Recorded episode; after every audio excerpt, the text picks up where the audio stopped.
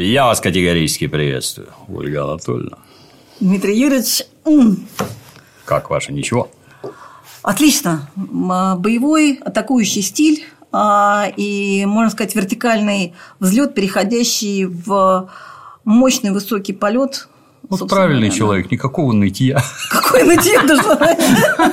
Сна не хватает, а все остальное отлично. Но мне кажется, что мы в могиле доспим. Правильно. На кладбище отдохнем. На кладбище отдохнем, да. Ну, жалко спать, правда. Очень. Очень, да. Какие совершения очередные? Ну, значит, я буду загибать пальцы, значит, но первое и, собственно говоря, чего приехала, это вы закончили аудиокнигу, мы ее дособрали по этюдам Черни, и в понедельник страна увидит ее, начнет ее, собственно говоря, получать, и там уже очередь выстроилась. Отлично. Там кто-то кричит за нами не занимать. Но я хочу вам сказать, что, Дмитрий Юрьевич, вы попали здесь, значит, на призы, потому что мы договорились с народом, который вот там в очереди, что первые 10 рецензий на аудиокнигу, ему идут призы от нас и за вашей подписью. Без проблем, да. Вот, там, но и они прямо жаждут там это сам, потому что, собственно говоря, вот получилась другая вещь. Книгу писала девочка, а когда читал мальчик, это совершенно другой, жесткий такой. Вот я писала некоторую фэнтези о переустройстве мира, а у вас получился жесточайший политический триллер с жесткими прогнозами, которыми тут же начали сбываться вот во все стороны, понимаешь? И это, конечно, совсем другое произведение. И я хочу сказать, что это вот для меня это очень знаковая вещь, потому что «Сопрано» тоже другое произведение. Я всем, вот, чтобы понять, в чем разница между двумя этюдами Черни, я рекомендую посмотреть «Сопрано» с обычным, на английском, если кто-то с языком, или там, обычным переводом, и «Сопрано» в переводе «Гоблин». Вот это просто два разных мира. Вот, просто вот. «Сопрано» в переводе «Гоблина» – это вот моя любовь навсегда, это когда… Каждый... И моя тоже. Правда? Да. Правда? Лучше нет ничего, просто нет. Ну, в сериалах нет ничего. Я тоже считаю, что это вот… То есть, это тот сериал, который мы просто 8 раз пересмотрели. Вот мы никогда не пересматриваем, это 8 раз пересмотрели. Потому что каждый раз ты там вытаскиваешь какую-то сцену, которая тебя начинает центровать. То есть, вот, ну, ты смотришь в разных жизненных ситуациях. И там, ну, у нас с Антохой сейчас есть любимая сцена, я про нее уже говорила, о том, что… И когда я уже завязал… Затащили меня обратно. Это про нас просто. Мы сейчас вообще нас затащили вообще.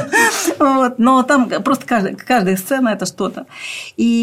А в американской части нет такого акцентирования. Там они сделали такую вялую историю, где итальянцы плохие-плохие, скучные. Это такая, знаешь, семейная сага, такая сага о Форсайтах там, с криминальным душком.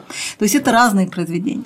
И с «Этюдами Черни» такая же история произошла. То есть, это действительно разные произведения, и сейчас в вашем звучании вот эта вот система политических прогнозов, она, она мега важна, потому что та плотность событий, которая происходит вокруг вообще всей этой истории, ну, она, с одной стороны, ошеломляет предсказательностью, ну, то есть, это было написано в апреле, и это было там, и это сейчас вот выпячивается. А с другой стороны, там вот есть та главная мысль, которая, когда я ее писала, у меня и не было этой мысли. Я просто, вместе с искусственным интеллектом мы собирали все это дело. Как собирали-то? Искусственный интеллект лазил по документам. Ну, вот простой пример, да. А то, что там сейчас так поджаривает Либерту, там, значит, все. Правда, они там, знаешь, у себя там начали публиковать цитаты и куски, значит, про Францию, ну, про французского президента. Там богато, да. Да, но это документальная история. Народ, я клянусь, я там, конечно, пишу, что все совпадения случайны. Ну, конечно, случайно, но случайно это совпало с историей восхождения Макрона. Случайно это совпало со скандалом, связанным с банком Ротшильда, который управляет Францией, и французы про это открыто пишут. Случайно это совпало с книгой Миттерана, цитата, которая приведена в романе, это цитата из книги Миттерана. И Миттеран, да, действительно любит определенный тип товарищей определенного возраста. И он там честно написал, что мне было очень комфортно в Таиланде, потому что там дети, и никто меня не запрещал заниматься сексом с детьми. И вот не было этого чувства вины, оглядки, которые я, значит, испытывала во Франции. И это стало, кстати, ну, там тогда… Совсем недавно, там, кстати, на границе с Бирмой, из Бирмы детей везли грузовиками в Таиланд, а там вот эти законопослушные демократичные европейцы, которые платят за это деньги. О, нормально было, да. И все довольны. Так он же это написал, мне другое, не просто вот извращенец, он же… Это же вот не то, что там он в темной аллее, в пальтишке, опа, он вот этого не делал. Он совершенно открыто написал мемуары, где он описывает свою точку зрения, что педофилия – это хорошо, да, а я такой. Да. А тут это я такой, и это министр. Это министр пишет такую книгу. Это вот, поэтому это то, что, собственно говоря, благодаря… Ну, если бы я сама собирала, я бы, наверное, это просто не нашла. Искусственный интеллект собирал, он вытаскивал вот эту всю переписку, внутреннюю уже, страновую. Ты же в страну должен залезть, да. Это же не видно так. И поэтому, значит, когда, собственно говоря, в книжке это было опубликовано, под другими, конечно, фамилиями, поэтому там начался вой, потому что они-то у себя это так не описывают. Он же не выглядит там ни педофилом, ни дебилом. Не геем. Там. Это как бы… Являясь таковым. Да. Являясь таковым, да. А при этом он… Ну, там, например, вот больше всего их это самое… Ну, вот сейчас мы перейдем к этому. Там был сюжет. И вы очень смешно его прочли. Когда президент выходит здороваться с клонами. И… Всем рекомендуем почитать книжку или хотя бы послушать. Послушать. Не надо читать сейчас. Да. Уже слушать, потому что это другая история.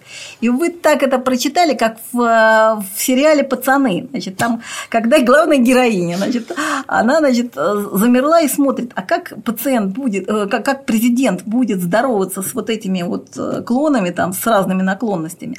Ведь это же зашквар их за руку снимет. Можно запомоиться, да. И как президент России выходит из этой ситуации, значит, там, вручив им всем, им помощники вручают подарки, руки у всех заняты, значит, и он там, типа, кивком там, да, он не зашкварился. В романе он не зашкварился. Я, конечно, понимаю, что это немножко переступление, ну, переступили за границу определенную, но, с другой стороны, как по-другому объяснить, с чем мы имеем дело? Только так. Вот, извините, конечно, у всех есть понятия, и вот эти понятия о чести «я вам руки не подам», а почему? И вот эти крики «он не рукопожатен», а почему? Он волшебный, да, с него на тебя может перепрыгнуть, да, перепрыгнет, и трогать тебя нельзя ни под каким способом, и за руку здороваться нельзя, поэтому вот тебе матрёшка… Добрый день. Я тоже считаю, что перепрыгивает. Я считаю, что даже если ты протокольно или вежливо произвел вот этот контакт, то что-то перепрыгивает, потому что ты как бы в этот момент это было соединение миров, понимаешь? Конечно, это такая история там, да? Был такой когда-то Диоген Синопский, который говорил про то, что солнце заглядывает в выгребные ямы и при этом не пачкается. Это тоже, да, но есть границы. Нельзя есть трогать. Есть границы, да. Ты можешь, наверное, там, ты можешь общаться для того, чтобы изучить. Ты можешь общаться для того, чтобы влиять. Но принимать в контакт, а контакты, ну, это я уже как нейрофизиолог скажу, это довольно интересная история, связанная с поцелуями и рукопожатиями. Ну вот почему, собственно говоря, поцелуй важнее там, каких-то других действий. Ну, дело в том, что ну, все, что вот нейрон состоит, нейронное тело состоит, это сом тела, аксон, принимающий сигнал, и дендритное дерево, это значит подающий сигнал. И это электролит в электролите. Мы так устроены. То есть, вот все вот, любое наше действие – это такое спайковое возмущение. То есть, вот, когда мы собираем… Вот сначала возникает вот это, в этом электролите за счет разницы потенциалов такой спайк, такой вот… Шип. Да, шип такой. И тогда мы поднимаем руку или встаем с дивана, а если он недостаточного уровня, то не встаем там. Типа, ну, хотелось, но решил не производить действия. И таким образом слизистые, вот вообще, ну, то есть, мы электролиты. И каждая клетка еще имеет излучение. И контакт слизистых – это контакт на очень глубоком уровне между нейронками. То есть ты как бы создаешь единую нейронную цепочку на короткий, возникает спайк. И поэтому вот когда мужикам не понравится, конечно, они ваши, это самое, но я хочу сказать, что даже такой короткий бросок налево, ну, то есть, вот, там случайно переспал, там, шел, споткнулся, попал на эту девку, не знаю, кто такая, значит, дорогая, прости. Она простит, но ты к предыдущим настройкам уже никогда не вернешься. То есть, ты уже сбил свою вот настройку, которая у тебя с постоянным партнером. То есть, любой бросок налево – это вот сбивание настроек. Почему проститутки не целуются в губы? Потому что, когда поцелуй, и в том числе половой акт, то идет очень глубокий, вот этот вот, ну, глубокий контакт через слизистые, через электролиты. Как мужик скажу, проституток никто в губы не целует. Да я не знаю. Я в кино, я не пробовала. Идиотский фильм, как-то он, нет, идиотское название. Нет, а как же вот эта красотка, а красотка? Сейчас расскажу. Анализируй это. Да. Это по-русски анализируй, блин, это вот так переводится. Никакого там это. Там другая, акцент другой, да? Так точно. Когда психолог спрашивает Де Ниро, а у вас жена в рот берет, ты такое говоришь, она же потом этими губами детей целовать будет. Это на уровне бандитском табу. Вообще запрещено категорически. Нет, с проститутками никто не целуется. Именно поэтому. Да? Серьезно? Я не знала, интересно. Да. Не, ну есть, конечно, контур. Ну ладно, у вас не нравится, нет. Я понимаю, что сейчас уже там мы собрали. Нужно аудиторию на такую.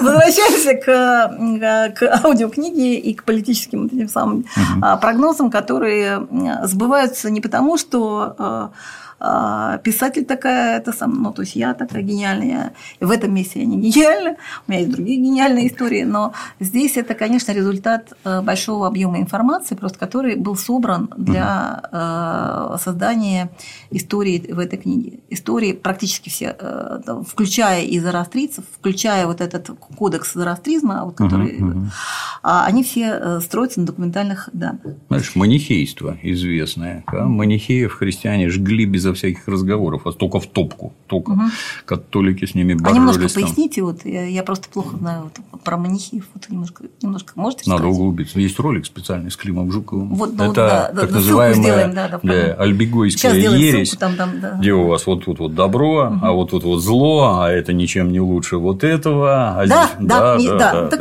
В печку, сразу на костер. Вот, у вас прямо в чтении это выскочило как ключевая история, и она действительно, видимо, ключевая история книги, как обычно, писатель пишет одно, а получается другое.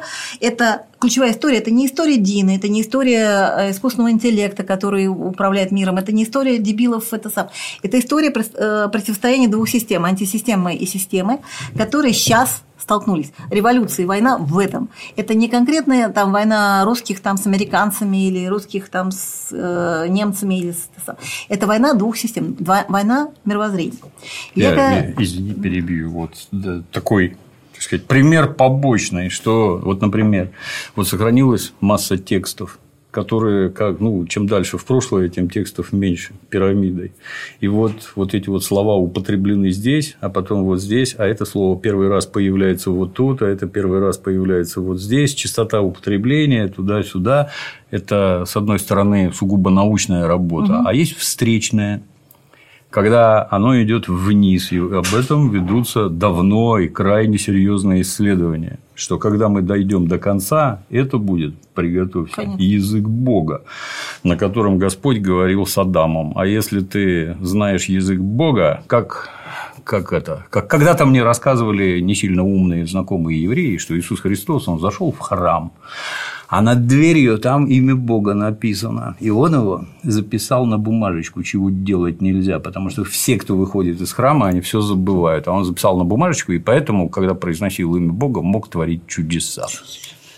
Не-не-не. Это, так сказать, параллельные вещи. Вот если ты знаешь язык Бога, в отношении чего ведутся серьезнейшие исследования, докопаться до корня, то это даст тебе власть надо всем вообще. Ну, извини, перебил. Да, но я хочу, вот я сюда, когда ехала, я вдруг, ну, как бы, про язык Бога, я не знаю язык Бога, но то, что у Бога офигенное чувство юмора, Это просто, знаешь, а со мной это сейчас, ну просто, знаешь, вот это все время. Вот я уехала сегодня на это самое, в Сапсане. У меня есть мои приятели в Штутгарте, с которыми мы вот там, когда занимались ну, авторынком, вот этими роботами для авторынка, мы с ними много общались, там зовут Штутгарте. И, ну, это нормальные немцы, там очень симпатичные, и они стараются поддерживать, невзирая на весь кошмар, поддерживать отношения. Они, как это неудивительно, на нашей стороне, потому что им... И они мне все время шлют какие-то там такие, знаешь, вот новости, там, которые у нас не публикуются. Я передам специально для твоих ребят это самое, ссылку, чтобы не орали, что мы тут пропагандой занимаемся. Да. И это самое. Это прямо вот как бы... Они говорят, знаешь, у нас какой-то скандальчик. Сегодня утром позвонили. Я просто зачитаю, это прикол. Я просто не запомню. Значит, чешский город Русица. Учителя физики предложили ученикам следующую работу, слава богу, не лабораторную. Провести исследование, посвященное газовым камерам и линиям электропередач в лагерях смерти. Значит, школьники, помимо всего прочего, должны были ответить на следующие вопросы. Читаю перевод с немецкого. Сколько человек помещается в газовой камере? Каким газом наполняли газовые камеры? При каком напряжении в колючей проволоке тебя парализует и когда ты умрешь? Сейчас начался скандал. Значит, ну, директор школы дал, значит, сказал, что это они таким образом решили почтить память жертв Холокоста. Мягко говоря, странно. Это к вопросу об антисистеме. Вот понимаешь, тебе кажется, что вот уже все, уже дальше нельзя упасть, да?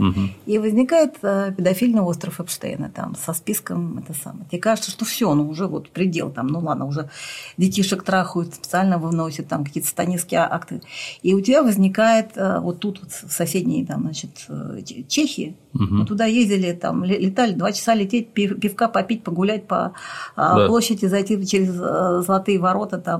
В Карловы Вары там типа водички минеральной попить. И в Чехии в школе детям изучают это самое, при каком напряжении там человек... Оно у них давно, вот извини, опять перебью, как-то в 90... В каком году? Забыл, не помню. В каком году это, на Ирак 2-й раз напали? Один раз в 91-м, второй где-то, ну, короче, начало 2000-х, условно. Да. И там война... сразу после этого самого, после 11 сентября. Да. И там война, короче, значит, я там в интернетах читаю, там проклятие американских журналистов, что значит, на фронт поедут только те журналисты, кандидатуры которых согласовали в Пентагоне. Раз. Показывать вы оттуда будете только то, что согласовали в Пентагоне. 2. Там крик, вой – это самая лживая война вообще за всю историю. Это правда. Но они из Вьетнама сделали соответствующие уроки. Выводы, фотографов, этих тележурналистов нет. Вы будете только то, что мы скажем, говорить. Я, короче, побежал в магазин, там новый телевизор, у меня телевизора не было лет 10, там новый телевизор, новую тарелку, там сейчас я все смотреть буду. Ну, пока все это ставили, я включил, а там уже статую Саддама Хусейна танком валят. Тьфу, одно расстройство, ничего не успел. Ладно, тогда интернета не было, и роликов в записи не посмотреть. Ладно, дай, думаю, с детства люблю зверушек. Дай посмотрю про зверушек. И вот включаю там условные там, Animal Planet, еще чего-то там. Ну, я вроде как за мужика себя считаю. Я не сильно сентиментален, там, циничен, службу везде нёс. Что видел уже, да? Всякое видел, да. Ну, там натурально волосы дыбом встают. Вот какой-то олененок где-то застрял между 2 деревьев, пришли гиены, его съели. Вот родился у антилопы маленький этот самый, еще на ноги встать не успел, его съели. Вот леопард на кого-то прыгнул, сожрал, этот убил этого, этот того. Я со времен советского детства, там какой-нибудь этот Виталий Бианки, вот тут Джеймсы Кервуды, и Ситон Томпсона, интересные рассказы. Тропой бескорыстной любви, да. Вот это все, рождённые свободной, да. Там вот это все. Да, тут... Ну, понятно, они жрут друг друга, да. Я про это знаю. Но тут вот какие-то повадки интересные, что вот там зверек куда попал, как выбрался, трали-вали, все это безумно интересно. Нет. Смерть, убийства, порвали на куски, сожрали, стадо крокодилов кого-то сожрало, прайд львов прибежал, кого-то сожрал, папа лев новый пришел, старых львят убил тут же, потому что они ему не нужны, ему свои нужны. Нафига вы мне это показываете, елы-палы? Это я вот про зверей, вот про природу, то, что я должен любить, я правильно понимаю, да? Потому что нас всех воспитывали в любви ко всему, к этому. Ну, а потом репортажи, что типа в Дании, в зоопарке, собрав детей, они убили какого-то жирафа, я не помню, Мариуса там какого-то. Да, Мариуса, да. Порубили на куски мертвого жирафа и тут же скормили львам. Вот смотрите, вот мы этого Мариуса грохнули, а вот львы его уже доедают. Так это что-то.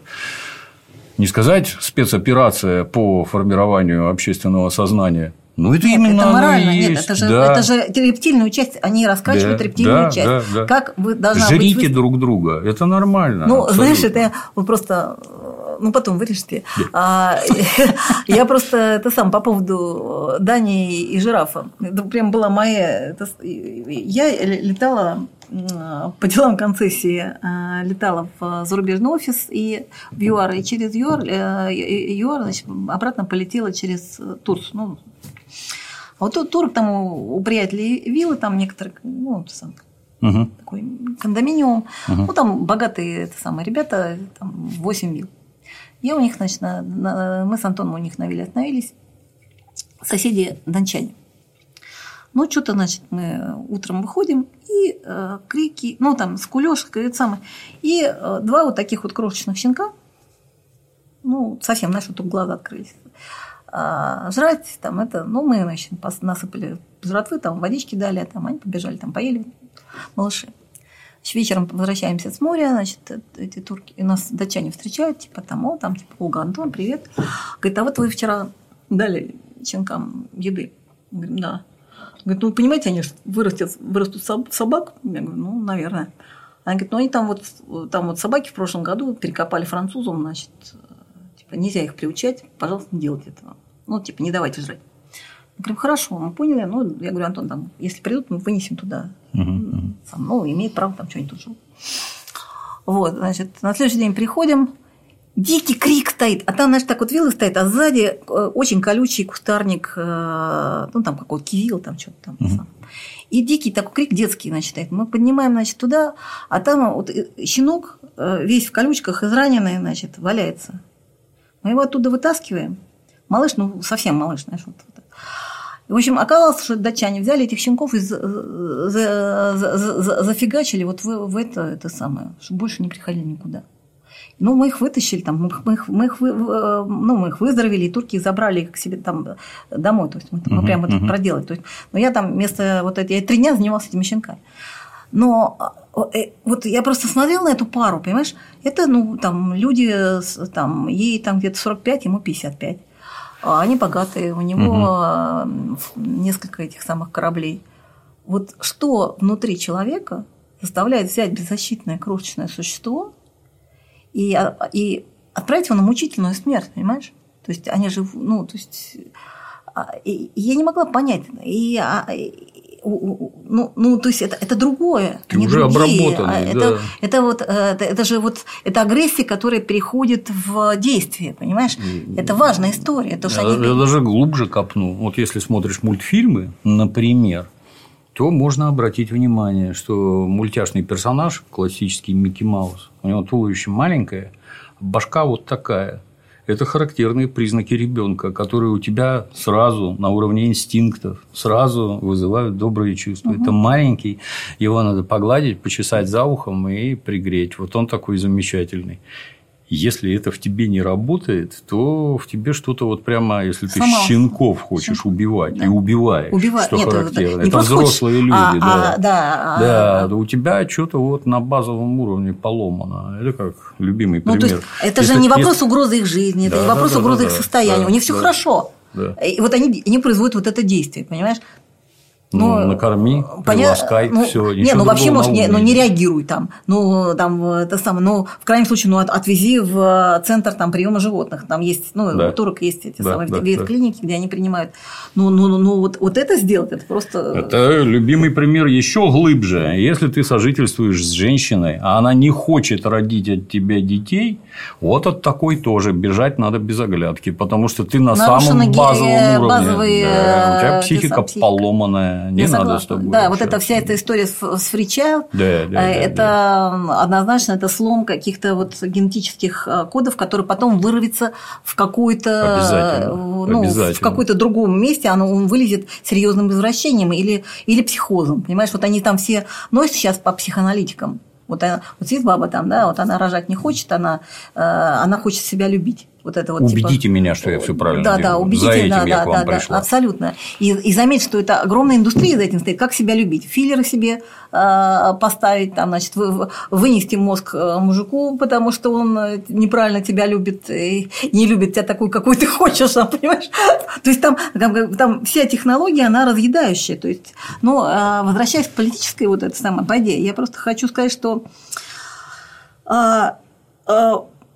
Вот, знаешь, мы очень много сейчас сталкиваемся с такой речевой агрессией со стороны американцев. Вот последняя опять история, ее нету, конечно, в книжке, потому что эта история произошла вот буквально там позавчера. Это Маск вылез с объявлением о том, что он нейрочип влепил человеку. Угу. Значит, и все СМИ, включая наши, вот у меня вот тут это тоже важный момент. Все СМИ начали про это орать, как про великое. Ну, я сходила на Первый канал, как бы постаралась объяснить это с точки зрения специалиста, я не знаю, насколько это как бы разошлось, потому что там, конечно, это капля в этом море. Но очень важный момент, связанный с информационной как бы подачей и реальной жизнью. Вот. Есть реальная жизнь, а есть инфожизнь. Угу. Они бесконечно далеко. То есть, они сейчас очень далеко. Реальное состояние у Маска.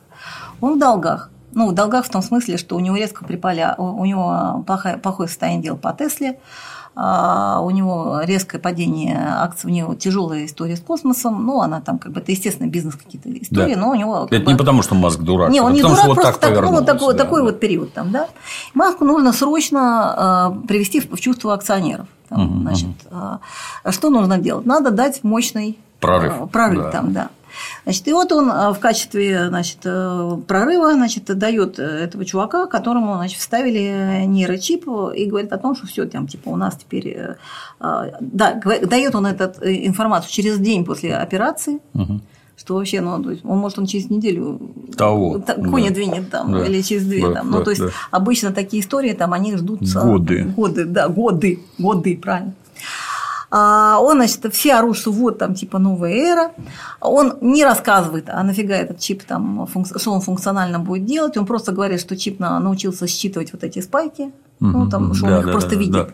То есть, там до реально какой-то ситуации плыть океаном. Да. Вот, но все орут. А дальше начинается уже следующее, это самое. Штаты начинают это подавать как свою, ну, так уже из-под второго-третьего уровня, знаешь, это эксперты начинают выступать.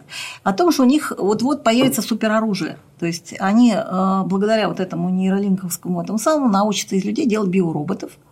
Из людей там Мексики, Украины, ну, то есть, людей, которые там не американцы. Вот. А, то есть, они будут... Ну, то есть, роботы делать дорого. Ну, то есть, актуаторы, это дорогая история. Там, да? Для того, чтобы воевал, это еще дороже. Значит. Поэтому проще делать универсальных солдат не железо с мозгами, а как бы заменив мозг нейрочипом... с украинцами и без нейрочипов нормально получается. Нет, а с нейрочипом будет еще лучше. Будет идеально. Там. И вот пускай вот биоробот, потому что они ничего не стоят, как бы у них руки, ноги, значит, естественно, это самое. И вот как бы... И они про это орут. И возникает чувство страха. о том, что…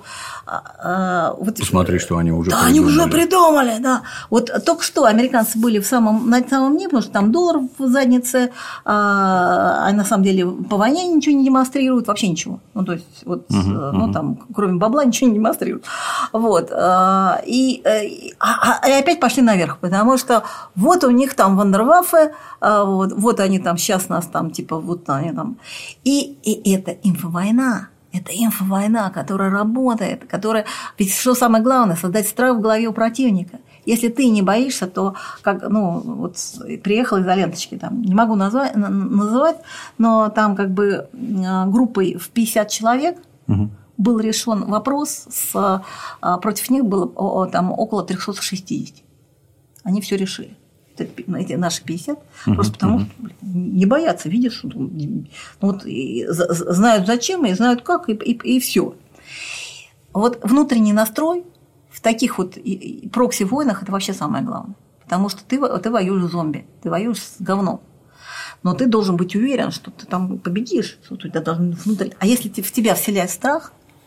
Если тебе вот помнишь вот эти все листовки там типа… Конечно, солдат, да, то ты перестаешь нормально воевать, ты не можешь, ты сам себя блокируешь, у тебя этот страх становится тем самым. Я замечу, во время Великой Отечественной войны за подъем немецкой листовки с грунта, вот она брошена, а ты, возможно, самокрутку хотел скрутить. Да, едешь в лагеря, но как минимум, нельзя это трогать. Делать, да, трогать. Почему? Ну, потому что тебе в мозг там что-нибудь внедрят. Товарищ Сталин изъял все радиоприемники у населения, вообще все, чтобы вы не слушали немецкую пропаганду. Ну, тогда это можно было и срабатывало. Эти заходят с другой стороны. Но вот тут у меня сразу вопрос к специалисту. А я вот в детстве помню… Про науку, типа вот крыса и крысе вживили, нет, не чип, а просто электрод в центр удовольствия. И крыса стучит лапкой по педали, которая подает импульс, она не ест, не пьет ничего, ей так приятно, что она умирает. Да. И это замена любой разновидности наркотиков и по эффективности, наверное, там в 1000 раз превосходит. Такой кайф поймаешь, слов нет. Это где-то реализовано, нет. Это просто импульс в центр удовольствия. Не команда какая-то, иди направо, иди налево. А такого я почему-то не слышал. Вот 40 лет, наверное, прошло, как я это прочитал, если не больше.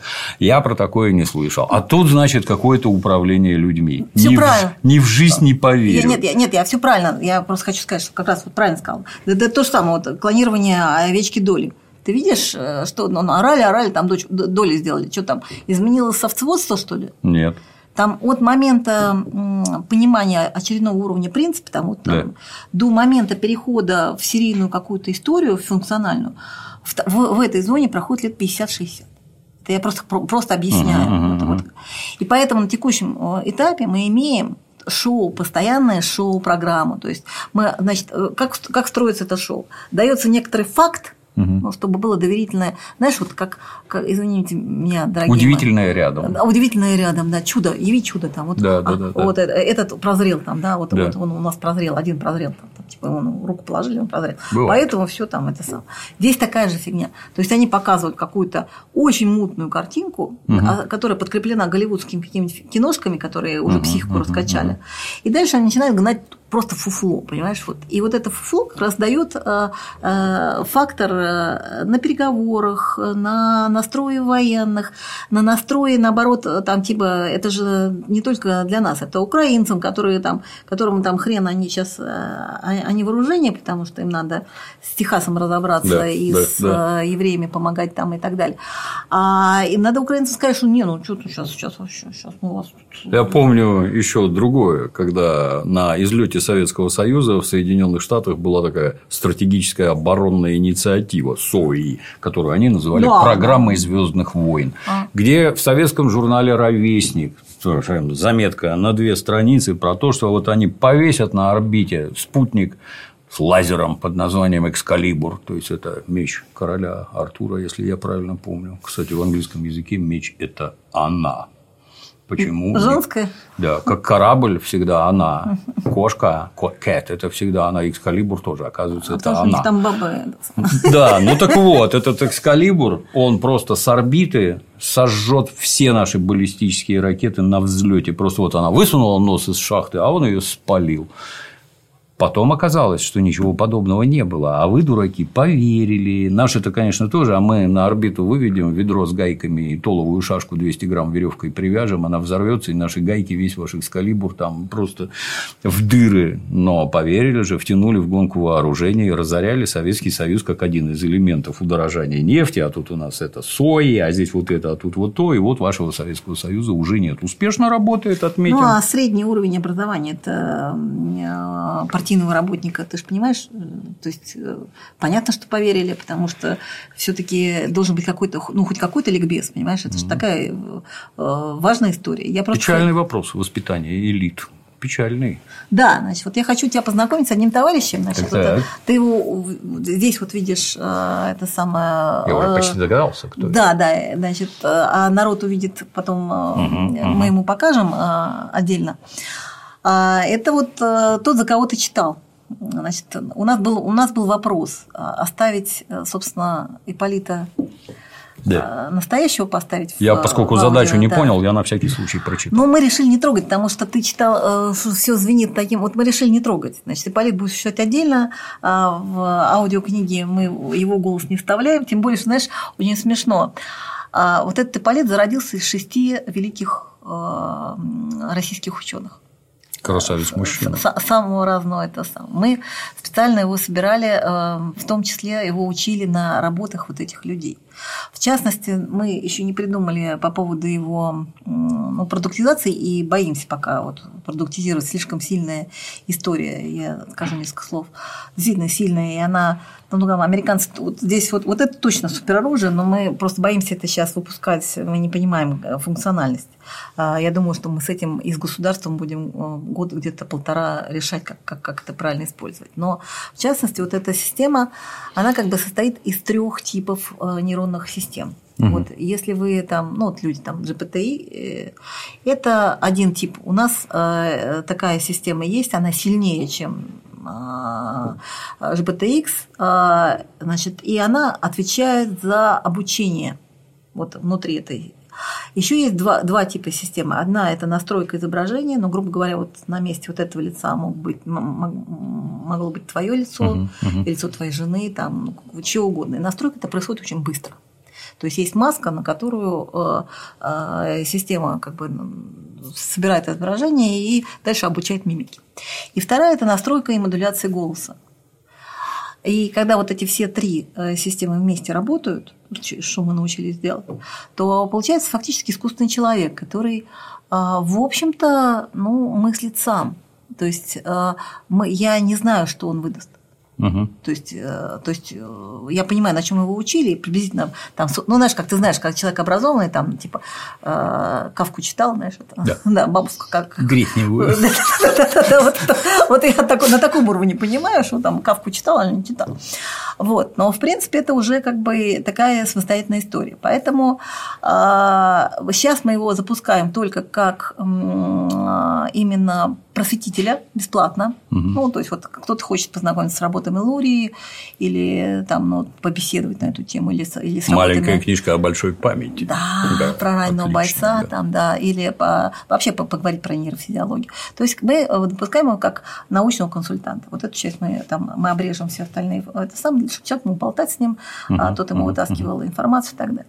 Но здесь в книге он все-таки участвовал как сборщик материалов.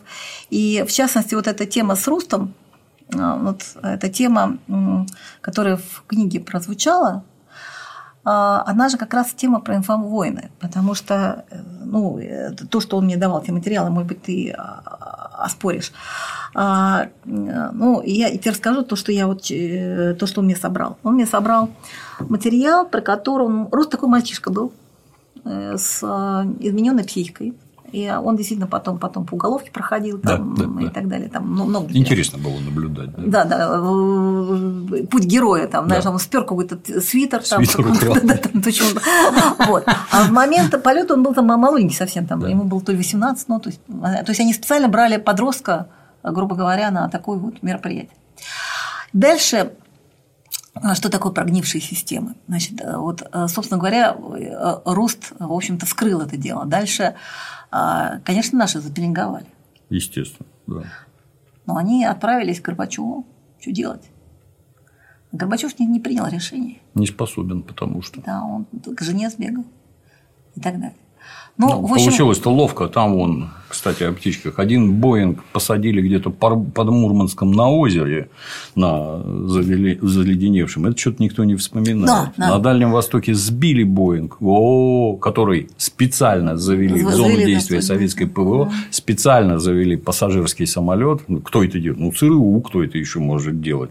Сбили. Дикий скандал на весь свет. И тут вдруг прилетел самолет. А что этот Горбачев может сказать? Сбить и этот, что ли? Вот ты можешь задать ему вопрос, там как бы зрители просто послушают, как мыслит сеть там в каких-то нестандартных этих сам по-русски. Давай лучше зайдем сначала. Да. Поинтересуемся у Ипполита. Читал ли он? Да, он вообще читал. Читали ли вы?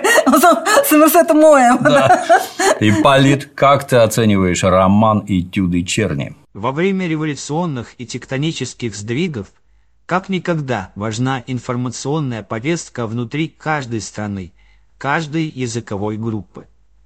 Именно в революционный период, период перемен, рождаются великие шедевры, способные находиться в диалоге с читателем десятилетия или даже столетия. России сегодня нужна новая литература.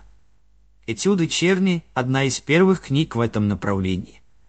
Литературные достоинства произведения без сомнения определит читатель, а вот историческая значимость уже очевидна. Льстит подлец, нет? Льстит? Ну, и я просто хочу сказать, что, знаешь, что, он почему-то картавит.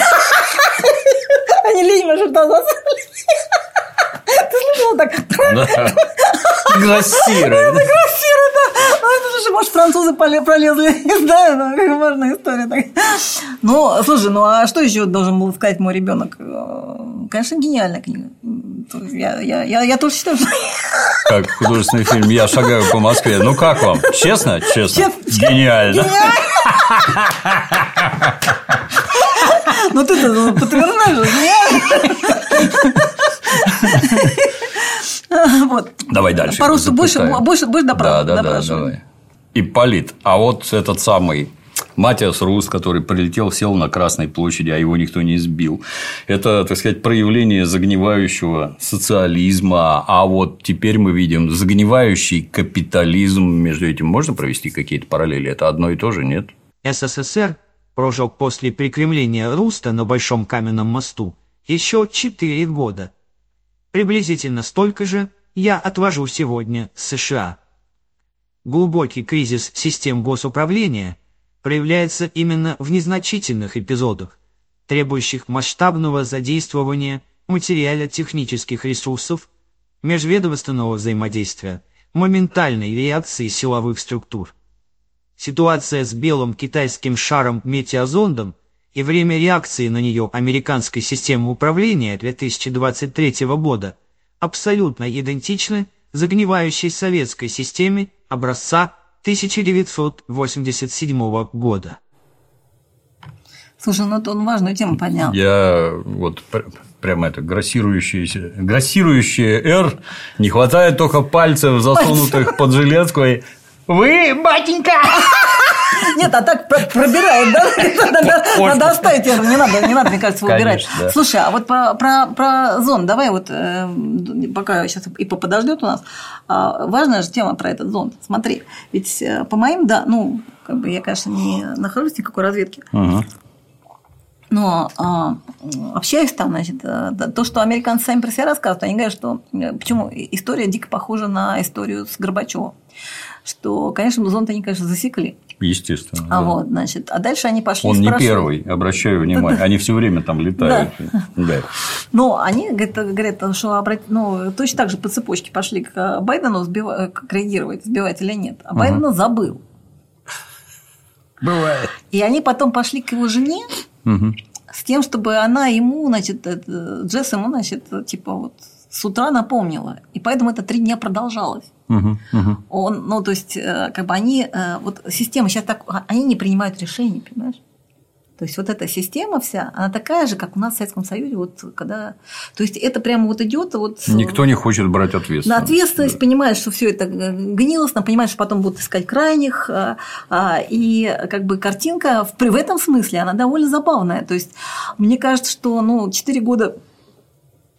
Не знаю, но проверим через 4 года, там, посмотрим, что Ипполит сказал. Но... наблюдать-то, я честно скажу, наблюдать страшно, потому что там, да. Вот это мировой жандарм, и никто в этом не сомневается. Но типа вы под крышей сидите, а тут вдруг у каждого образовалось свое мнение. И что из этого получится, имея ядерное оружие на руках, мне не совсем понятно. А что из этого получится? А нет никакой системы сдержек дальше. А вот у Ирана есть ядерное оружие. Сейчас влупим по Израилю. А что они там? Сколько они наших ученых убили, например. Это правда, там же семьи, там же пепел класса стучится в сердце. Конечно, да. И там не это просто так корпус стражей исламской революции, не шаляй-валяй, а надо отомстить, да, и что будет. Вот тут как-то какие-то хоть балансиры, хоть какие-то есть, а дальше не будет, и что из этого получится, я даже не знаю, из этой многополярности. Мне очень хочется верить в то, что у нас, что все-таки у нас останется тема здравого смысла, что все-таки инстинкт сохранения, невзирая на систему и антисистему, все-таки он будет превалировать. Мне кажется, что. Пока видно, что превалирует. Пока да, но трещит все, конечно. Да, трещит. Да. Ипполит. А вот в главе про малиновый мусс нам показали, что происходит во французской элите.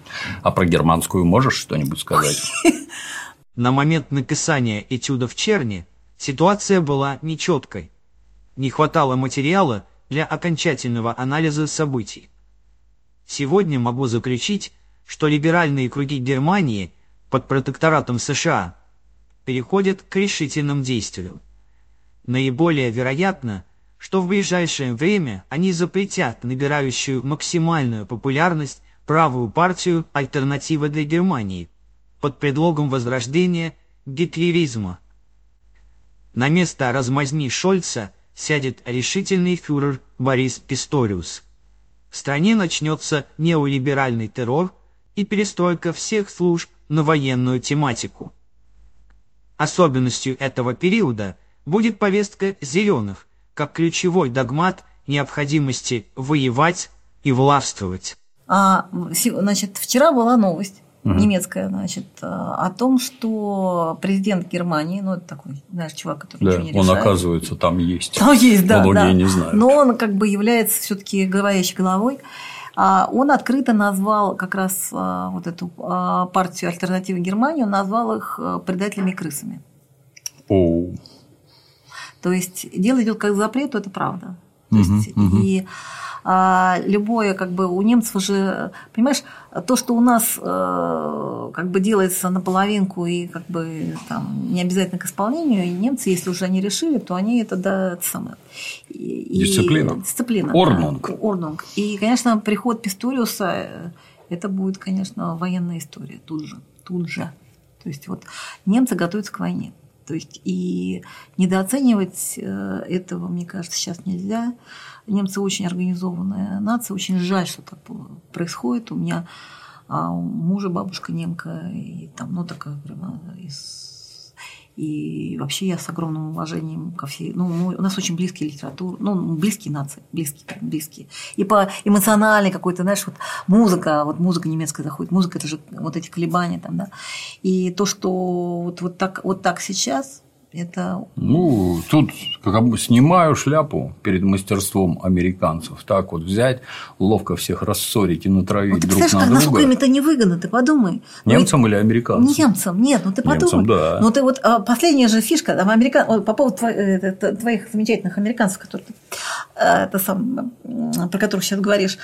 они же, знаешь, из веселого, ну, я по поводу чувства юмора, значит, они вот сначала отключили немцев от русского газа, а тут они объявили, что они не могут им сейчас поставлять сжиженный газ, поскольку, знаешь, да, вот это? Ну, скажи, для народа, да. Да, они объявили, сказали, что никак не можем сейчас поставлять сжиженный газ, потому что зеленые сказали, что это вредное производство, и мы будем продавать только для себя.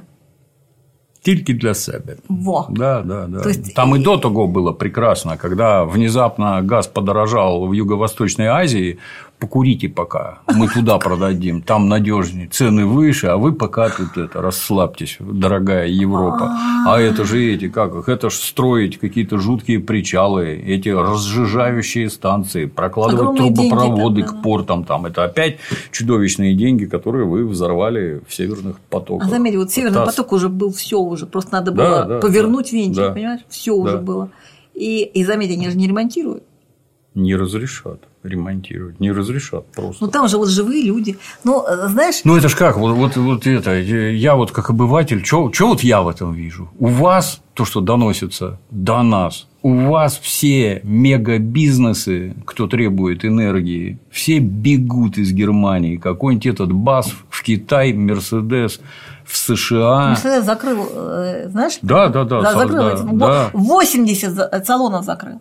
Мне ребята из Мерина звонили. Он говорит, что все, говорит, Германия умерла, они мне сказали. Потому что Мерседес – это основа Германии. Да. Говорит, мы закрыли все салоны. Вот это упало производство, да, и продавцы не нужны, и производство людей там 5000 что сократили, там еще дальше пойдет. А вот эти граждане, которые машины покупали, это как? Они как? А как вы жить-то будете? А вот нет производства, нет зарплат, вот обыватель сидит это, и что? И что? А как вы добились таких результатов? Поделитесь, пожалуйста. Сказками про экологию, какие-то требования. При этом это что же замечательно, что, например, с европейских фермеров требуют соблюдения экологических норм, и при условии соблюдения внезапно растут цены на продукты. А тут давайте Украине поможем. Там вообще никаких норм нет. И поэтому товар дешевле просто на порядке. Так давай. Они уже сняли все пошлины, ты знаешь, да? Да. Откуда бешенство этих фермеров, которые там дерьмом заливают? Я такой первый раз видел, такие говнометы знатные. Я только в интернете про такое читал, а там расчехлили, залили все дерьмом. А я тебе могу уже как нейропсихолог рассказать. Это довольно интересная история с говном. Знаешь? Нет, серьезно, извини, там, захочешь опять вырежешь, но я расскажу. Значит… Совершенно случайно. Ну, как бы нам приходится, поскольку мы работаем с производством мозгов, но все-таки это искусственные мозги там, да. Нам приходится изучать в том числе и какие-то отклонения, потому что у нас антропоморфные те самые алгоритмы, и в каком-то смысле заболевания человека, сбои человеческого вот этого они в системе, ну, в более примитивном виде иногда выскакивают, вот ровно вот по таким же базовым причинам. Там сбивается базовая настройка, и вот очень похоже. И мы как бы сели смотреть, там, мы как раз занимались там темой вот прихода сигнала от сенсоров всех возможных этих самых типов, а у меня сидит группа, которая отдельная такая, вот, которую мы инвестируем, которая занимается вот тактильными вот этими сенсорами, ощущениями, да, потому что у нас сейчас этого нет. Вот. И они говорят, что вот как бы оказывается есть такое заболевание. И мне пришлось сидеть его, значит, изучать людей, которые любят есть говно. Есть бывают такое, такие, да. Но оно прям вот это отклонение определенное. Оно в детстве проявляется там, но оно проявляется практически у всех. Практически все малыши едят в какой-то момент. Попробовать, да. Но нормальный человек попробовал, там закончил, а это, значит, всю жизнь. Прям, вот, знаешь, это тоже моя любимая присказка, чтобы осознать вкус говна, не надо съедать целое ведро. Но это прям психическое отклонение. То есть, человек вот его начинает приходит, он начинает трясти, он ест говно. Понимаешь? И мы там как бы… Это было очень интересно, потому что это как бы некоторая рептильная настройка. Значит, поскольку с точки зрения там, функционирования стоит блок, ну, функционирование человеческого организма там должен стоять блок, потому что так тема заражения, то есть человек получает микробы, яд, да. Вот. И такое поедание, там, знаешь, это уже признак либо какого-то крайнего голода, там, какой-то отвращения. Ну, то есть, это очень сильное... Есть же даже специальное слово капрофагия, да? Да. Вот. И мы тут вдруг поняли, что мы сейчас занимаемся тем, что... Ну, вот это прямо пришло. Что информационное говно. Угу. То есть, человек, который любит есть информационное говно, это такой же капрофаг. И вот это вот системное приучение человека к жранию информационного говна, оно гораздо далеко дальше зашло, чем физиологического. И что, а здесь у нас никаких защит нету. Мы тут поломали рептильные функции. То есть, мы научили себя смотреть педофилию. Мы научили себя смотреть… Вот... Приведу тебе пример. Вот я когда-то в милиции служил, и на заре интернетов, когда, ну, там нет милиционеров, наших интернетов нет, и там массово народ там, а ты видел трупы? Это вот волнующий вопрос, ну, и как? И что, как? Трахал? Да. Ну, там... что, как? Я просто Питер вырежешь потом. Расскажешь что-нибудь с нашей точки зрения смешное, что человек удавился, вот он висит там на веревке, у нас это называется парашютист. Господи. Смешным словом, да. Вот он там распух уже туда-сюда, бестолковый оперуполномоченный взял швабру, его ткнул, он лопнул, естественно, все вокруг там этой жижи, трупный яд, это страшно опасно, если там, не дай бог, да, на слизистую попадет, да, вот. Ну. Все поржали, и все сидят в ужасе. Какой же ты, какой же у тебя жизненный опыт-то невероятный. Это вызывает вот уважение. Что странно, мягко говоря. Уважение вызывает? Да. Ну, и что с того, что ты трупа видел, и что дальше-то вообще? Ну, у них, для них это вот какое-то такое, знаешь, сокровенное знание, которых нет у других. Ну, какой-то небывалый опыт. Погоди. А дальше, значит... Люди тоже там сообщают, что а вот мы сидим за завтраком и смотрим художественный фильм «Человеческая многоножка», где там один, извините, срет в рот другому, и там туши свет сшитые, там смотреть не рекомендую, естественно, так чисто этот энтомологический интерес, что там у дебилов в мозгах. Или какой-нибудь сериал «Ганнибал». Да вон Сорокин с наследием, вон, пожалуйста. Или вот. О, там просто описано. Это мега говноед, да, я считаю, это мега говноед, который вот говном с лопаты, да, своих, да, дорогих, да, читателей, да, кормят, а эти жрут. Они говно жрут с лопатой. И рекламируют. Восторг. Да, восторг. Просто восторг. Да, восторг. Какая, да, литература. Да. Ну, так и вот нынешнему, а ему бесполезно рассказывать про какие-то трупы, еще чего-то. Да я все видел вообще. И трупы я видел, и как людей там, ИГИЛ, запрещенный на территории Российской Федерации, головы режет, реки крови текут в высоком разрешении под музыку. И это я, и войну я видел, и это я видел. И у людей-то башка давно на бок съехала. Людоед, какой-нибудь Ганнибал Вектор, он интересен. Он интересный. Вот, понимаете? Ну, да, Собчак берет интервью. Да. Ага. Она же какого-то маньяка брала, который там в подвале там девчонок держал. Да. Я помню, кстати, была такая серия книг «Советские писатели об США», например. И там, начиная с Маяковского «Город желтого дьявола», что целая область журналистики и литературы посвящена маньякам, извращенцам. Ну, обязательно прочту. Всегда берут интервью, как, а расскажите, как вы его съели, что вы при этом чувствовали, вкусный ли он был. И там целая область. Ну, сейчас оно, наверное, не так выражено. Есть, я, так сказать, профессиональный интерес имею. Книги под рубрикой True Crime, то есть настоящие преступления. Не то, что там это Конан Дойл про Шерлока Холмса, это все херь полная. А вот что на самом деле было? Давай расскажи. Как там... это бывает? Да, там есть очень толковые журналисты, очень интересно пишут. Но я повторюсь, что в общественном сознании все это давно уже. Все эти трупы, массовые убийства.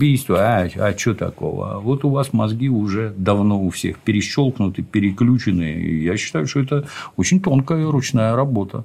Как, вот, например, отвлекаясь чуть-чуть в сторону, а вот как на Украине все население загрубляем, но все население рехнулось. Вот как такое получилось? Почему они верят истово верят. Верят, да. В какую-то чушь. Они просто вот они, мозг отключается, чик, и все. И вот да, там типа русские жрут наших младенцев, там, они детей выводят, чтобы на органы распилить, вот это вот все. Я не помню, обсуждали. Нет, но когда детей привозят из тамошних детдомов, например, то дети первое, что говорят: ну, тут вроде нормально, на органы нас разбирать не будут. Дети! Маленькие. Вы откуда это взяли? Кто вам такое рассказал? Какие органы? Вы в своем уме вообще? То, что вы там всех распатрониваете, это понятно, и никаких сомнений не вызывает ваша черная трансплантология. Нам-то это на какой черт надо? Я могу здесь вот рассказать насчет... это у меня вообще больная тема с детьми, но вот то, что было в книжке, история, ты же ее читал, там вот про... Конечно. Когда Динка в лагере. Это вообще все, это полная документалка, это действительно, и это на месте Динки была я. Привозят группу детей. Меня поразило три вещи, понимаешь? Самое страшное не вот эти вот крайние истории, то есть это отдельный как бы блок. Самое страшное – обыденное сволочизм. Привезли группу детей, там, они все разного возраста, младшему 3, а старшим было, по-моему, 12, 11-12, по-моему, там. И 2 старших мальчика, они седые полностью, прямо будто седые, знаешь, тут седина такая. И там, группа там небольшая, я не помню, 12 человек, что-то такое, 10-12, не помню сейчас. Вот, и там, может, там потом приняли там это самое, там как-то их это... И я там вечером сидим, разговариваем, он говорит: представляешь, говорит, это был детский дом, украинский.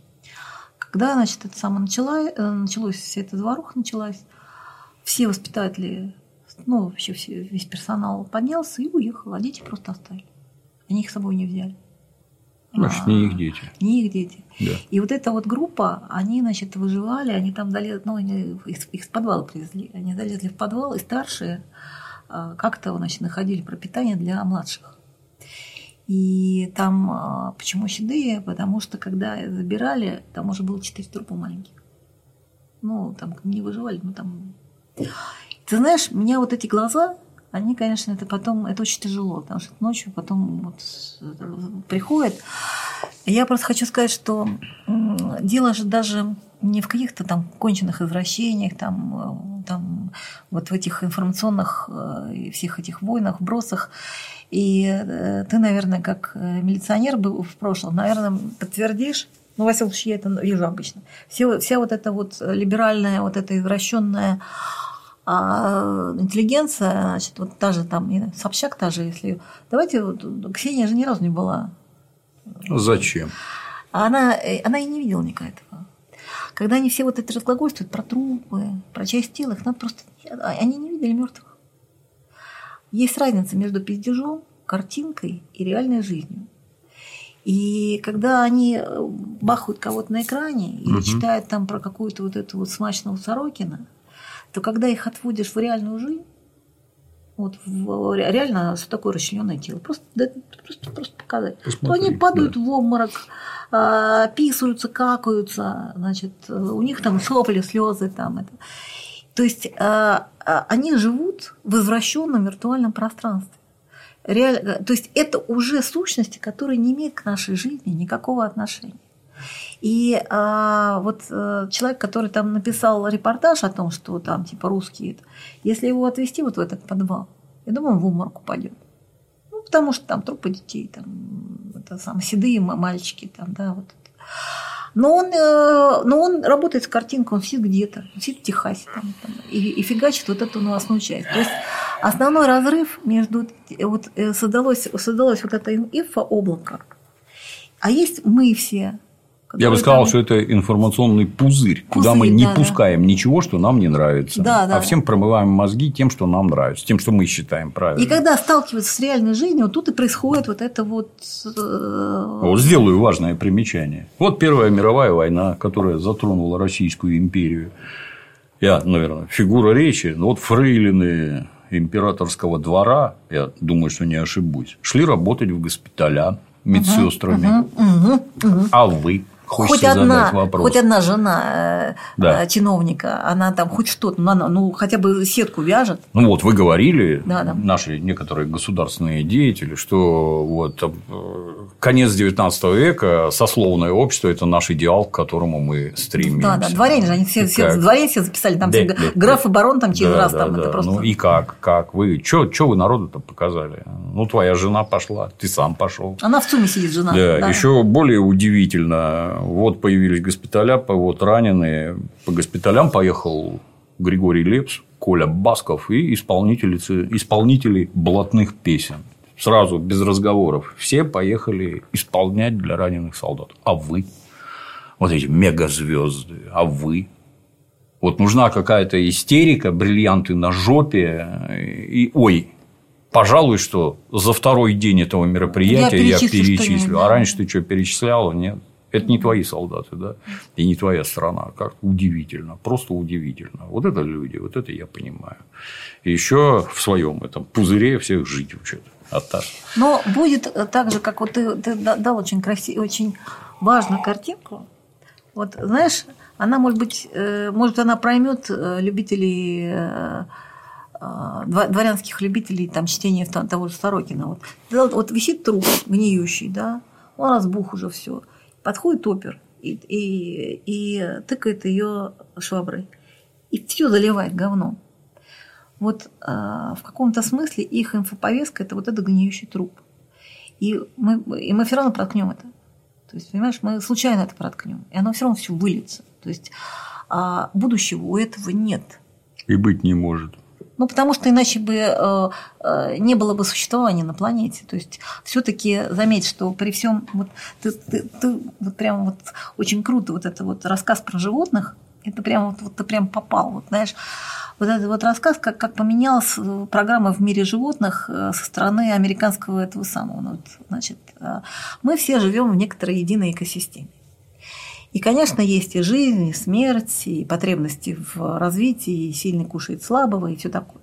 Но мы все живем вместе. И заметь, что у каждого вида живущего, есть свои понятия. И если виды соблюдают понятия, то развитие происходит нормально и гармонично.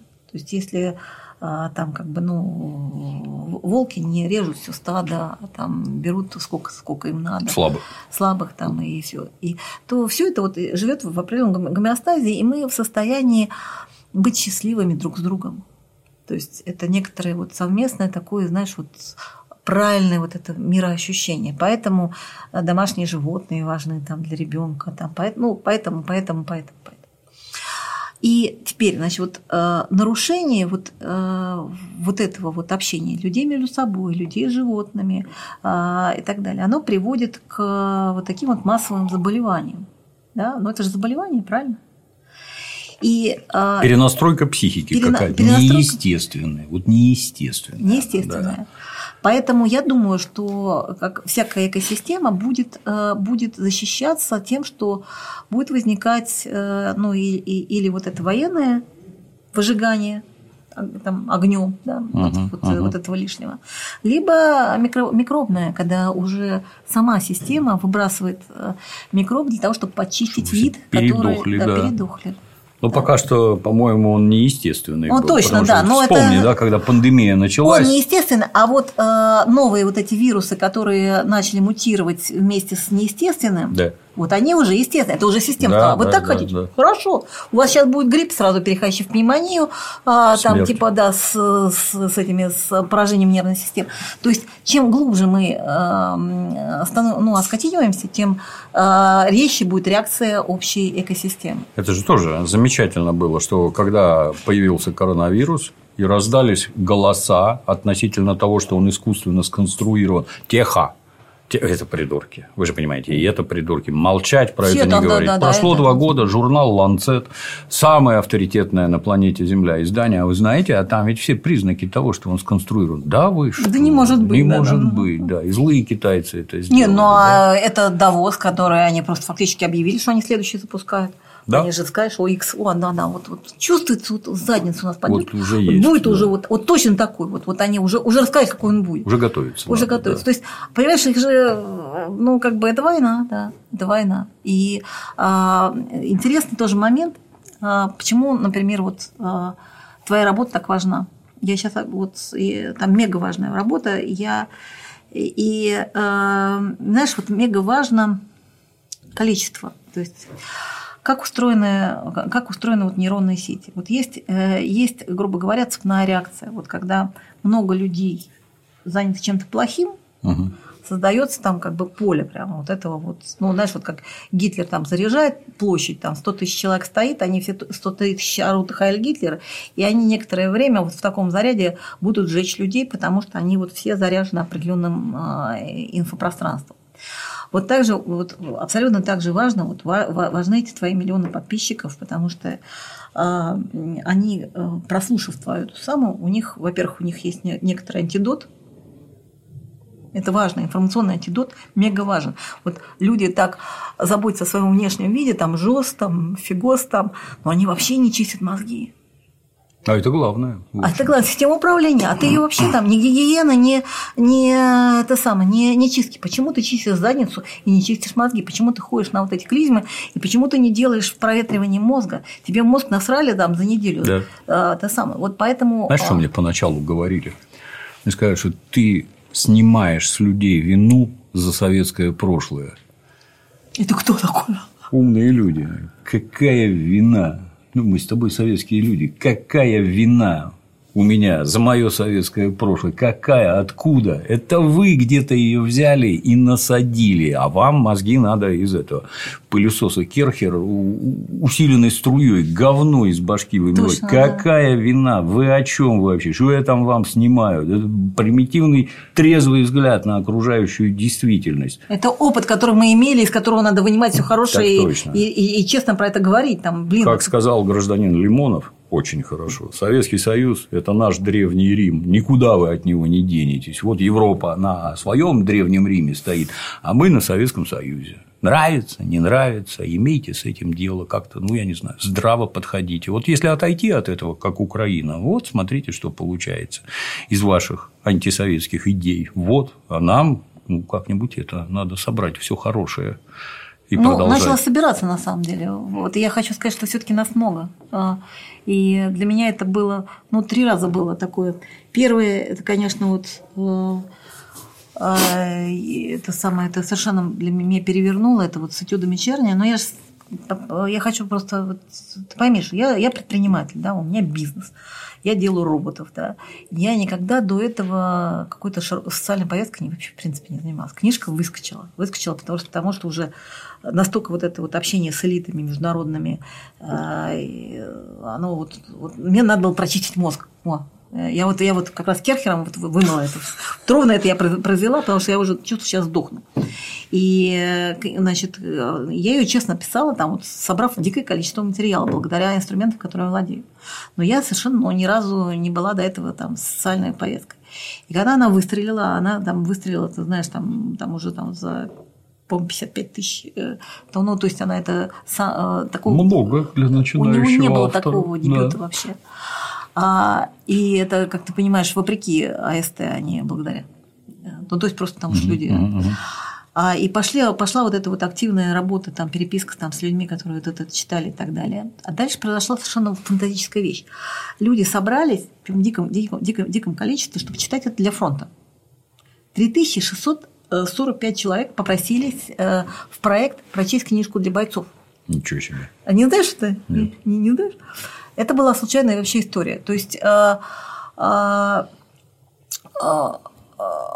мне пришло письмо от мужика, значит, о том, что у него погиб командир. Причем командир очень серьезный. Генерал-лейтенант космических войск. Я сейчас фамилию-то не скажу. Мне выскочил то ли Назаров. Неважно. Назаров, по-моему. Вот. Но пришло такое, что вот завтра похороны, ему очень грустно. А мужик заказал мою книжку. Командир заказал мою книжку, значит, вот он не успел ее прочесть. Вот он мне поэтому написал письмо, потому что, знаешь, я что-то как-то у меня это сложилось, я вот вам пишу. Вот такая история. И я прочла, думаю, как же так? Вот человек хотел прочесть то, что я написала, и умер, не прочтя. Ну, как-то меня это пробило.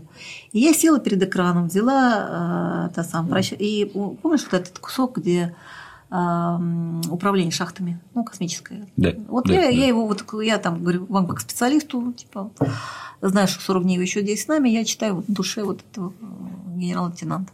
И прочла кусочек, значит, на экран. Это там заняло там, 30-40 секунд. Повесил.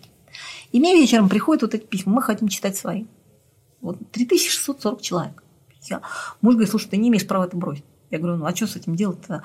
В общем, из 367 этих 3000 отобрали 360 человек.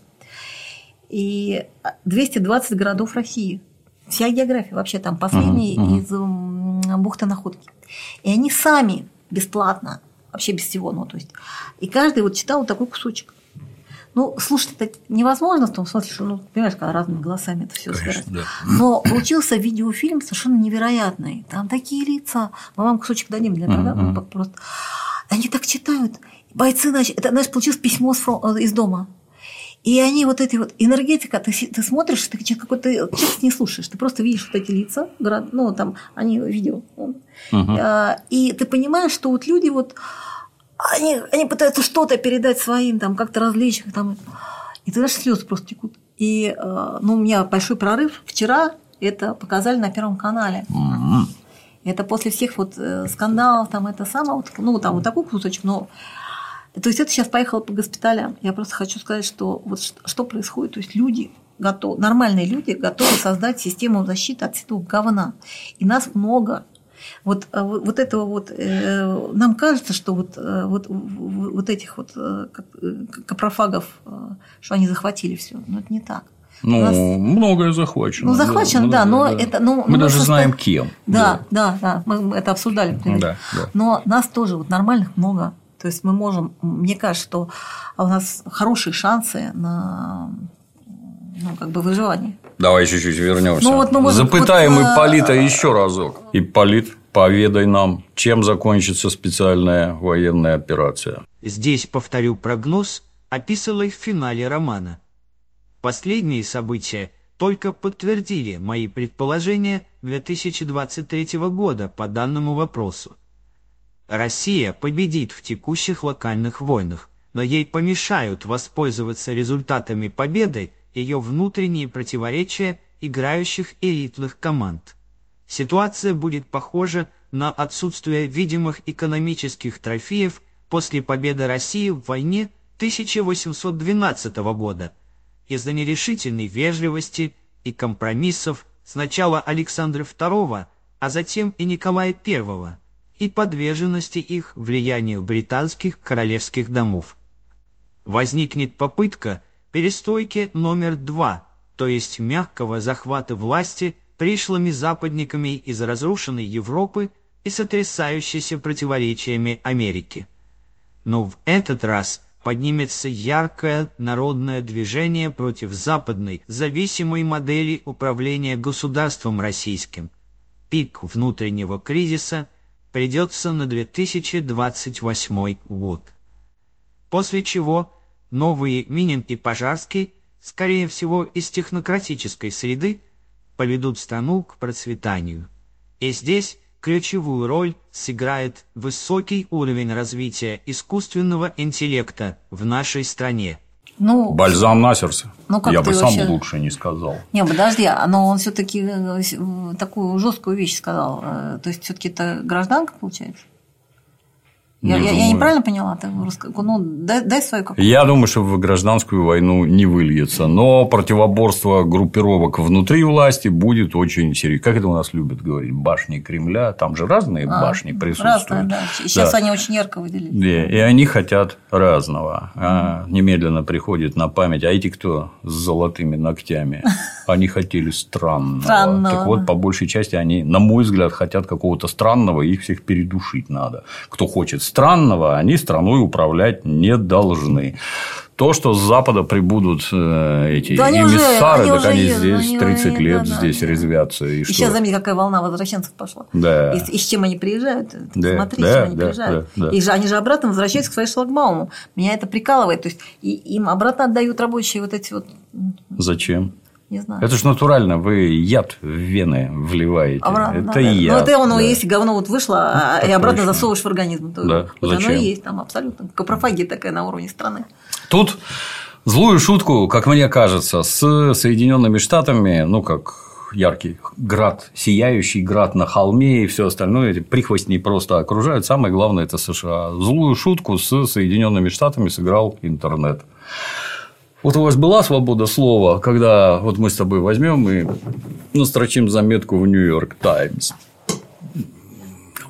Пошли вы оба в жопу. И генералу майору Корзинкину все это ушло. Можешь сколько угодно голосить, никто это не слышит и не услышит. Не потому, услышит, что эта демократия организована так, что голос главного демократа-избирателя никто не слышит. Появился интернет, и все поползло к чертовой матери. Внезапно оказалось, ну, даже для рядового обывателя, жизнь устроена не так, как вы врали все время. Вы все время беспардонно врали. То есть, там до граждан почему-то не доходит, что вот эта вот борьба за права женщин, борьба за права черных, она, вот вы говорите, что там да, выпячивают что-то, а это не выпячивают. Там у женщин нет прав. Подсказки про вашу демократию, прав нет. Вот эти От того, что вы их как попугаев сажаете в совет директоров, это не значит, что не возникли. Так точно. Какая-то бабка самое там в совет директоров. Самое главное, их там нет. Теток в ваших советах директоров. В силу разных причин, но в том числе и потому, что дорога закрыта просто-напросто. Нам тут бабы не нужны, их не будет, блин. Вот так работает ваше общество. При приеме на работу предпочтение белым, а не черным. Чего бы там вам ни казалось, черных вы держите в черном теле, извините за каламбур, не давая им приличного образования, а значит, лишая их всяких перспектив сразу. И то, что они там возмущаются, так вот оно вылезло наружу. У вас все не так. Иначе хочу сказать, что гей-лобби, транс-лобби сейчас невероятное. И это социумы. Так точно. Ну, так... Вот половая часть у них работает. А вообще. Это чтобы тебя отвлечь от классовой борьбы пролетариата за свои права. Вместо этого сосредоточимся на проблемах гомосексуалистов. Потому есть... что это рептильное. Потому так что это... точно. У вас есть проблемы? Ну, конечно, есть. Но статью за гомосексуализм давным-давно отменили. И вы живете здесь на общих основаниях. Есть проблемы? Есть. Есть, но они решаются вовсе... Видел последнюю новость, ну, там все-таки у тебя новостной канал. Последняя новость, она вообще роскошная. Американцы согласовали выплаты, я не помню, 50 миллиардов Украине. Европейских, да. 50 миллиардов, да. Знаешь, при каком условии? Не знаешь? Нет. Ну, догадаться не можешь? Если они будут точно соблюдать правила сексуальных меньшинств. Вот это главное. Это главное. Ну, то есть, я-то сразу понимаю, что именно это таран, направленный на разрушение устоев вашего общества. Когда-то давно у них для этого были евреи, например, против Советского Союза. Вы нарушаете права человека, не давая евреям выехать в землю обетованную. То есть, вы не пускаете их за кордон. Ни у кого нет вопросов. А чего вы за русских не переживаете? Нас тут гораздо больше. 117 миллионов. Нас не выпускают. Может, про нас, если демократия. Давайте нас за кордон. Нет. Есть меньшинство, которое мы используем для того, чтобы ломать ваше большинство. Ну, с евреями закончили, все уехали куда хотели. Гомосексуалы. Давайте вот они теперь будут ваше общество ломать. Но, закругляя, так сказать. Если это ломает Америку... Сама возможность рядовому избирателю высказать то, что он думает, чего он хочет, но оно и в противоположную сторону работает. Нас марксистско-ленинская диалектика этому обучала. Оно может быть и для добра, и люди, которых, так сказать, окормляем мы, а они думают не так, как вы. Когда каждый человек фоторепортер, то очень тяжело врать. Да. Когда каждый фоткает, то все равно что-то пролезает. Обязательно, да. То есть, это такая история. Как там говорится, промолчи, и сатана восторжествует. Ну, так вот, не молчи. Не молчи, да. Ну, в общем, все слушаем аудиокнигу. Да. Дим Юрьевича. Ссылки. Не молчим, рецензируем. Мы ждем народных рецензий. Мы ждем именно... Нам вот товарищи, специалисты, вы не трудитесь. Пусть нам люди напишут, как они услышали, что услышали. Я не хочу вот сейчас слышать литературных критиков. Сделаем небольшую ремарку. Я вот по большей части занят кино. И, соответственно, десятилетиями читаю отзывы критиков на разнообразное кино. Что там видно в первую очередь? Вот кинокритик, со всем уважением. Это чудовищно насмотренный человек. Чудовищно. Здесь, понимаешь, там... детали. Да. Здесь какой-то этот для плебса, так сказать, какие-нибудь мстители, Человеки-пауки. Тут Педро Альмодовар, Гринуэй, там еще чего-нибудь. И обращаю ваше внимание. И вообще вот это вот все, что вы смотрите и читаете, это ему вообще не интересно. Он вот уже давно воспарил в какие-то заоблачные выси и говорит о том, что вот лично он в этом видит, как специалист чудовищно насмотренный и прочее. И внезапно оказывается художественный фильм «Воздух», который вообще не кино, тупорылая дрянь. Не смотрел. Кино. Призы раздают, понимаешь? Не, а «Мастер и Маргарита». Еще не смотрел. А я вот наоборот постоянно них. Ну, хочешь сходить? Нет, мне надо, я должен понимать, о чем все говорят. Я просто хочу сказать, что, знаешь, я же очень люблю Булгакова. То есть для меня Булгаков – это человек, там не про Булгакова говорят. Да, человек, который прошел это и написал, понимаешь? Да. И «Мастер», он очень многоплановый такой там. И это роман с его жизни. Он писал это вот слоями, выкладывая. И он про надчеловеческое. Он про... И вообще не про политику. Ну, там совсем нету. Этот чувак, значит, сделал... убрал Булгакова там процентов на 90. Там остался там голый зад Маргариты, остался кот, естественно. Зад хороший. Средний, нет, у тебя не будет. Да что ж такое? Средний зад, это все отметили. Сиськи есть? Есть. Это успех, да. Ну, это да, за этим и ходит. Вот, и дальше, значит, он делал такой политический памфлет. Абсолютно вот в кассу, вот сейчас американская ты сам. Причем это выпустили прямо вот в СВО на выборы, где все, значит, основное – это пытки мастера. В КГБ человек, его там пытают. Вот. А потом, значит, на бал тоже КГБиста приходит, ясно пень. А кончается все тем, что Москва горит. Вся Москва, значит, горит синим пламенем сталинской. То есть, это ненависть к городу, к столице страны. Ненависть к советской власти. Ненависть ко всем. К людям, просто, которые служили родной стране. Ненависть к Булгакову. Там то есть, понимаешь, это вот просто... и этот фильм, и они там типа рассказывают про художественные... прием. Да, оператор очень хорош. Я другое понять не могу. А почему вот эти ваши мозговые высеры, они до публики заходят за государственный счет? Да. Вот почему я налоги плачу, а вы мне вот это вот говно втюхиваете? Вот представь себе, что тебе в программу дали 1 300 000 000. О-о-о. Да. А что вы сделали бы нормально там и репортажную часть, и школы, там, и обучение сценаристу, мы бы сделали бы все нормально. 1 300 000 000 в говно в это. Да. Просто как в копеечку. Потому что есть лобби. Абрамович у нас тут как бы занят вопросом культурной повестки, начиная с 90-х и продолжая. Вот сейчас. Где собака-то зарыта. Да она не зарыта, она там скачет ушами. Баскервилей пёс. Да. В общем, на «Мастер» не ходите, кто сходил. Воздух не смотреть. Воздух не смотреть, выблюйте все. Аудиокнигу «Этюды Черни» всем читать. Слушать, всем слушать. Вот, всё. Ссылки под роликом. Всех любим. Спасибо, Оля. Да, спасибо. Приходи к нам еще. Очень интересно. Спасибо. На сегодня все.